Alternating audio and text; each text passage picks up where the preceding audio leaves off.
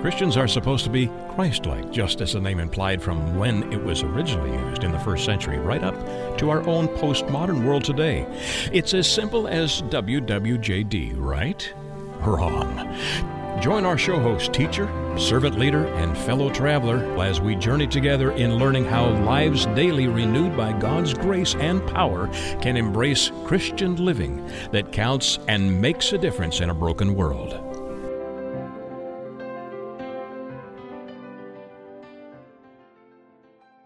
Greetings for Author Talk and Author House. This is J. Douglas Barker.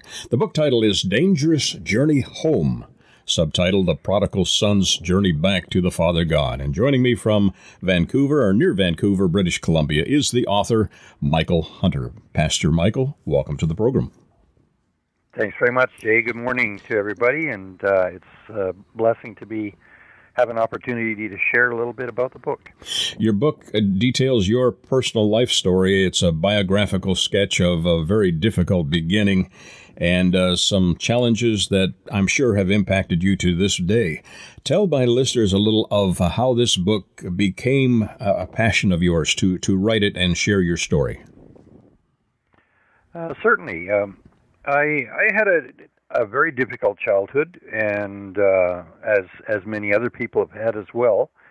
And when that when you're in that situation, you're you're really confused and searching for some way to have fulfillment and uh, satisfaction in life. You're looking for answers, and uh, I really wasn't able to find them, no matter what I tried. I I grew up uh, in in a home that had PTSD and alcohol abuse and uh, father died at an early age. So uh, what I did was I turned to uh, guns and drugs and motorcycles and pornography and you name it, everything trying to find what I was looking for. And, and you're you're really a child.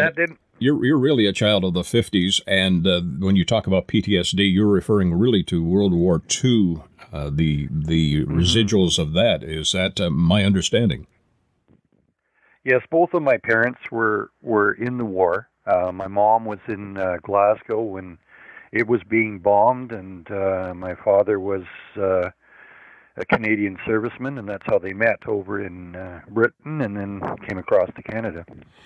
Your dad, at one point, you mentioned, and I'm I'm hoping I'm getting the story right. I know that there was a 20 year difference in age at, uh, with one of your parents. Uh, I, I, guess it would would it be your father, Bill? Is that uh, am I understanding that story correct? Yes, that's quite right. Yeah, he was he's quite a bit older than my mom, and uh, he suffered terribly from from uh, headaches and anger management uh, ever since he got back from the war. Perhaps of being close to the shelling and all that stuff. But uh, uh, he actually had a stroke and died when I was four. Wow.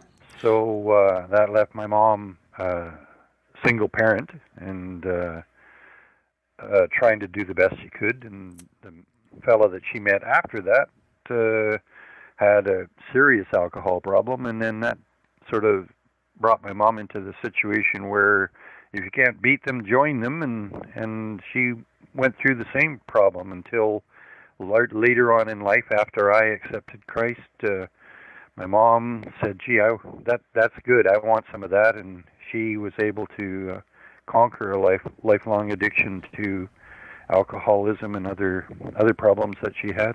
So I was greatly encouraged. the The end of her life was much better than the beginning. Wow. I understand also from your story that I believe it was your father uh, who who was named Bill. Is that the, the correct father?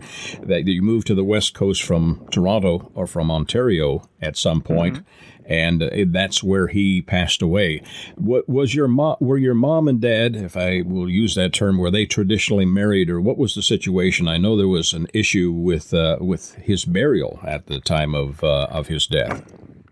There was uh, there was a situation. Uh, uh, you're we're a little bit confused regarding my my parental father and my the person that my mom came across to Canada with. Ah. Uh, her original husband was very abusive, and when she came across from um, Great Britain with him, uh, she found out that she just couldn't suffer through that kind of abuse anymore, and she ran across Canada and then met Bill in uh, Saskatchewan. Mm. And uh, that one, that person would become my real father. And in those days, there was no such thing as women's rights or government uh, um, help for for women who were in trouble. The advice from the government was go back to your husband. So that created a situation there, and then because her former husband uh, had threatened to kill her and yet wouldn't release her from marriage, then uh, my real father uh, was not married to my mother. So I was essentially a bastard son. Mm.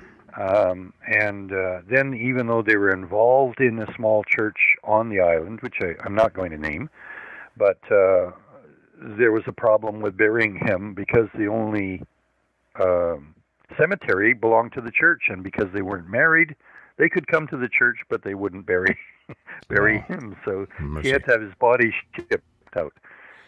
And, So and it's a it's a difficult situation for any any young mother with uh, a, a four year old child and having just suffered through the death of her husband, and then have to ship the body off to another another city to have it buried. and this gave a negative uh, negative impression, at least uh, as, as a four year old. Uh, your impression of uh, what Christianity and what churches actually represented, and that uh, was something that motivated you to go the opposite direction. I think. Well, it's possible it had a, some effect on me as a four year old, but I think it was more hurtful to my mom. You know, at, at four, you don't really know what's going on. I just found these things out later by discussing it with with my mother, and uh, it certainly draw, drew her away from God uh, to the point where she had a Bible, which she eventually gave to me to try and get me on the straight and narrow but she didn't have much to do with with uh, Christianity other than when she met my stepfather they they would send me to uh uh Bible school I guess Sunday school until I really didn't want to go anymore because I was becoming a rebellious teenager Your book is 194 pages, which outlines uh, your history from the 50s when you were born. If I can, uh, you know, mention the fact that you're an older person now in your life, you're now an ordained minister. There must have been, besides the challenges of growing up, and uh, I'm sure facing uh, obstacles from your peers, was there a lot of peer pressure that that also was uh, an impact on you as a teenager and so on? Yes, I guess uh, you're probably familiar with. Uh, I'm going to use some of the terms that the kids at school would use. Uh, growing up as a teenager, there were the the jocks, the those who were were uh, somewhat into sports. There was the the geeks who we considered to be the brainy people, and uh, there was uh, uh, myself, which was really didn't fit in anywhere. I I, I was smart, and yet I didn't want to be part of that group. And I was physically um, active and could participate in sports, but I wasn't interested in that. The only things that really interested me at at that time was motorcycles and guns. Wow. Explain to my listeners what happened at age 19 and how that uh, stayed with you and impacted your journey. Uh, I believe it was 19. Uh, oh, that would be, uh, yeah, 72. Uh, that was when I was in on my way back to my parents after losing uh, a job that I had, and I'd got a call from my old employment to come and visit them.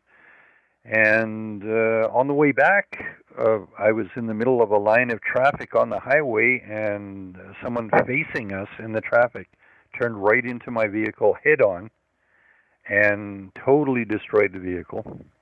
And uh, I knew I had some injury, minor injury at the time, but uh, the next day when I got out to have a look at the car and see what I could salvage, there was nothing left. The the rear wheels was about the only thing that was left, and really never having any much exposure to God. I'm standing looking at the car, and a voice in my spirit, not an audible voice, but a, something inside of me said, "If not for me, you would be dead today." And I, it was so real that I looked around to see who had talked to me, and yet there was nobody there. And I looked back at the car, and the the motor was all humped up through the floor. The headlights were just outside the windshield. The steering wheel was bent in half.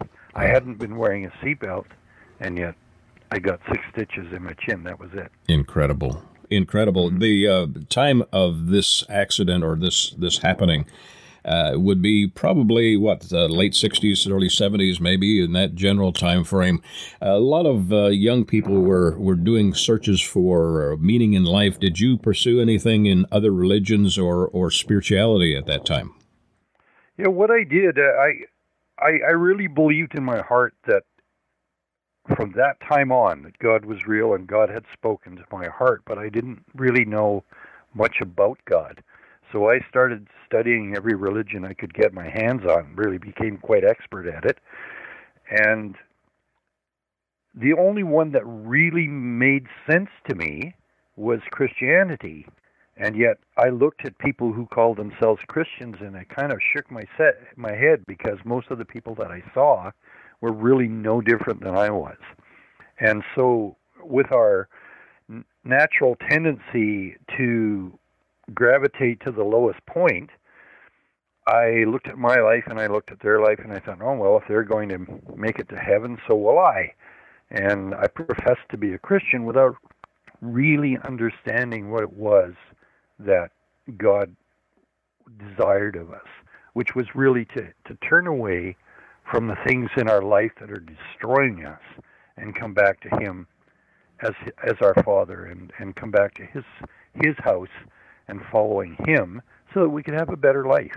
So for nine years, from 1972 to 1981, I was looking for God and not finding him because really had nobody to show me the path that God wanted me to go. You see, the Bible says uh, the the path to destruction is wide and broad. A lot of people are on it. The path to God is straight and narrow, and there's few that find it. And uh, really, in even in Christianity today, there's there's not a lot of people teaching this is what God wants of us, and this is why God wants us to be this way. Not that God is an ogre who wants to destroy all your fun.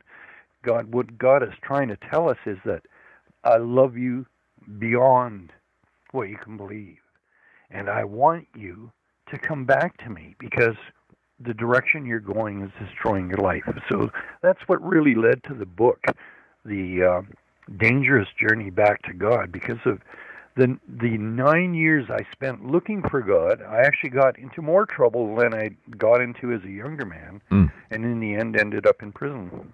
Oh my! And you had did you have a wife and family at that uh, during that time frame?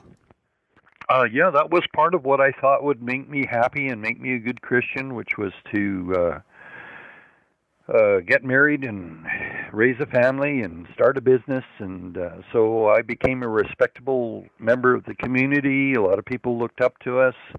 Uh, if you can catch the irony in this, we even sold Bibles and Christian books in our stores. Wow. We had I, I had several different businesses, and yet myself, I was not really living for God and in the end, that destroyed my family. I lost my wife and my children. I lost my businesses. I lost my freedom. And uh, as I say, ended up just because of the way I chose to continue to live. I ended up in prison because of it. How did you get straightened out, if I can use that term, uh, as a was it in prison? Was it uh, after you were released from prison? What uh, exactly caused the change in your life? Well, uh, the uh, uh, interesting thing about that is that the the catalyst to to get me to go to God and say, Lord, you know, a lot of times we blame God because of our situation, but I finally got to that place where I cried out to God when my wife and children left and my stepfather died in the same week. And it just drove me to a low in my life I'd never seen before. Suicidal low, really. And uh, I was driving. I just got in my car and started driving. Didn't know where I was going. Drove hundreds and hundreds of miles, and uh, finally broke down and said, "God, I've done. I haven't really followed you. I need your help. I need you to change me, to help me change, to help me be a new person." And for the second time in my life, I felt that presence of God. And this time it was it was different. I was sitting in my car and it just the the love of God was so real that it forced me from the steering wheel and I'm lying on the floor of the car just sobbing and crying. And you got to realize I'm a guy that carried a gun and knives and would beat up anybody that got in my way. So that was not who I who I was. I hadn't cried in years, and that started me on the journey back to God. I, I it happened on a late on a Friday night. I ended up in a town called Williams Lake. I was early morning when I got there, and after this experience, I didn't even know where I was. I just had to park because I couldn't drive anymore. And I opened my eyes and I looked and I, I realized, oh, I'm in front of a lawyer's office. Maybe I need some help, some advice. Eh? So it was a Saturday morning. I could see somebody inside. I try the door. The door's locked. So, but I'm desperate, so I'm banging on the door. The fella comes to the door, and I just basically exploded over him, over all my problems and how I'd been talking to God and how I needed some advice and what do you know? This fellow was a Christian lawyer, if there ever is such a thing. Wow. He was one, and uh, he he just confirmed, yes, that that uh, if you really want a better life, if you really want to understand God, then you got to listen to this and turn around. And from that point forward, that happened in 1981, and for seven years I served the Lord. I immediately got into Bible school, got my license, began to minister whatever capacity I could. And in 1988, uh, I got a phone call saying the police wanted to talk to me. And I had done the best I could to reconcile everything from my past, but this was something that couldn't be reconciled. And sure enough, God put me in prison. I was there for sentenced to eight months, and I I really could have taken the attitude, God, you know, here I've served you all this time, and now you do this to me. But I learned in those seven years, if God wanted me in prison, there was a reason for that, and so I just humbled my heart and said, God, if if that's where you want me to be, that's where I'll be. And while I was in prison, I had the opportunity to lead other people to the Lord, to make some prison reform regarding uh, um, literature that was available for prisoners, led Bible studies. So uh, after three months, I think the, the prison had had enough of me, and they said, "Okay, you're you're out. you you can go now." Don't need and, uh, don't need a fanatic. Time, since that time, I've got a a pardon from the Canadian government and uh, continued in my ministry. And um, first two people that I actually personally led to the Lord was in prison. Incredible. So I would call that a positive experience. Absolutely. And you have been in the ministry or ordained as a minister since 1987 and still active in ministry, associated with a church in uh, in the, the uh, Vancouver area. Uh, great visiting with you. This this story is uh, somewhat uh, exciting to read. It's somewhat uh, tugs at your heartstrings, and those who will read it, I'm sure, will be inspired by the outcome, which is very positive at this point in your life. The title of the book again is "Dangerous Journey Home." A prodigal son journey back to the Father God, and my guest author, who's joined me from near Vancouver, British Columbia, is author Michael Hunter. Pastor Michael, where do we get copies of your book? I believe the book is available through Author House Publishing. Uh, it also has um, IBSN number, ISBN number, I think is what what they call it. So it can be ordered through your local bookstores.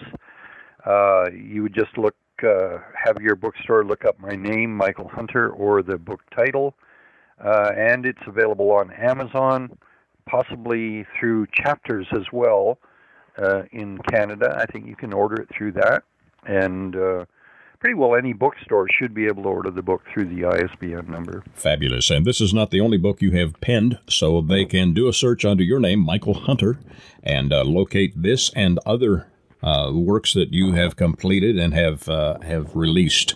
Michael, thank you, sir, for joining me today and sharing your story. Thank you, sir. Appreciated the opportunity, and uh, I really hope and pray that it will encourage people to get the book. Uh, this is, these are difficult times we're going through right now uh, with all of this COVID stuff and uh, unrest in the world, and uh, a lot of people using uh, political unrest as an excuse for doing evil things. And I, I hope and pray that uh, this will encourage the the listeners to understand that God has a better plan for us than that. Beautifully put a book of inspiration. Get a copy of it, Dangerous Journey Home. Guest author Michael Hunter. Thank you, sir, for being a part of today's program. You're welcome, sir, and um, I will have a great day. Thank you, sir. For Author House and Author Talk, this is J. Douglas Barker.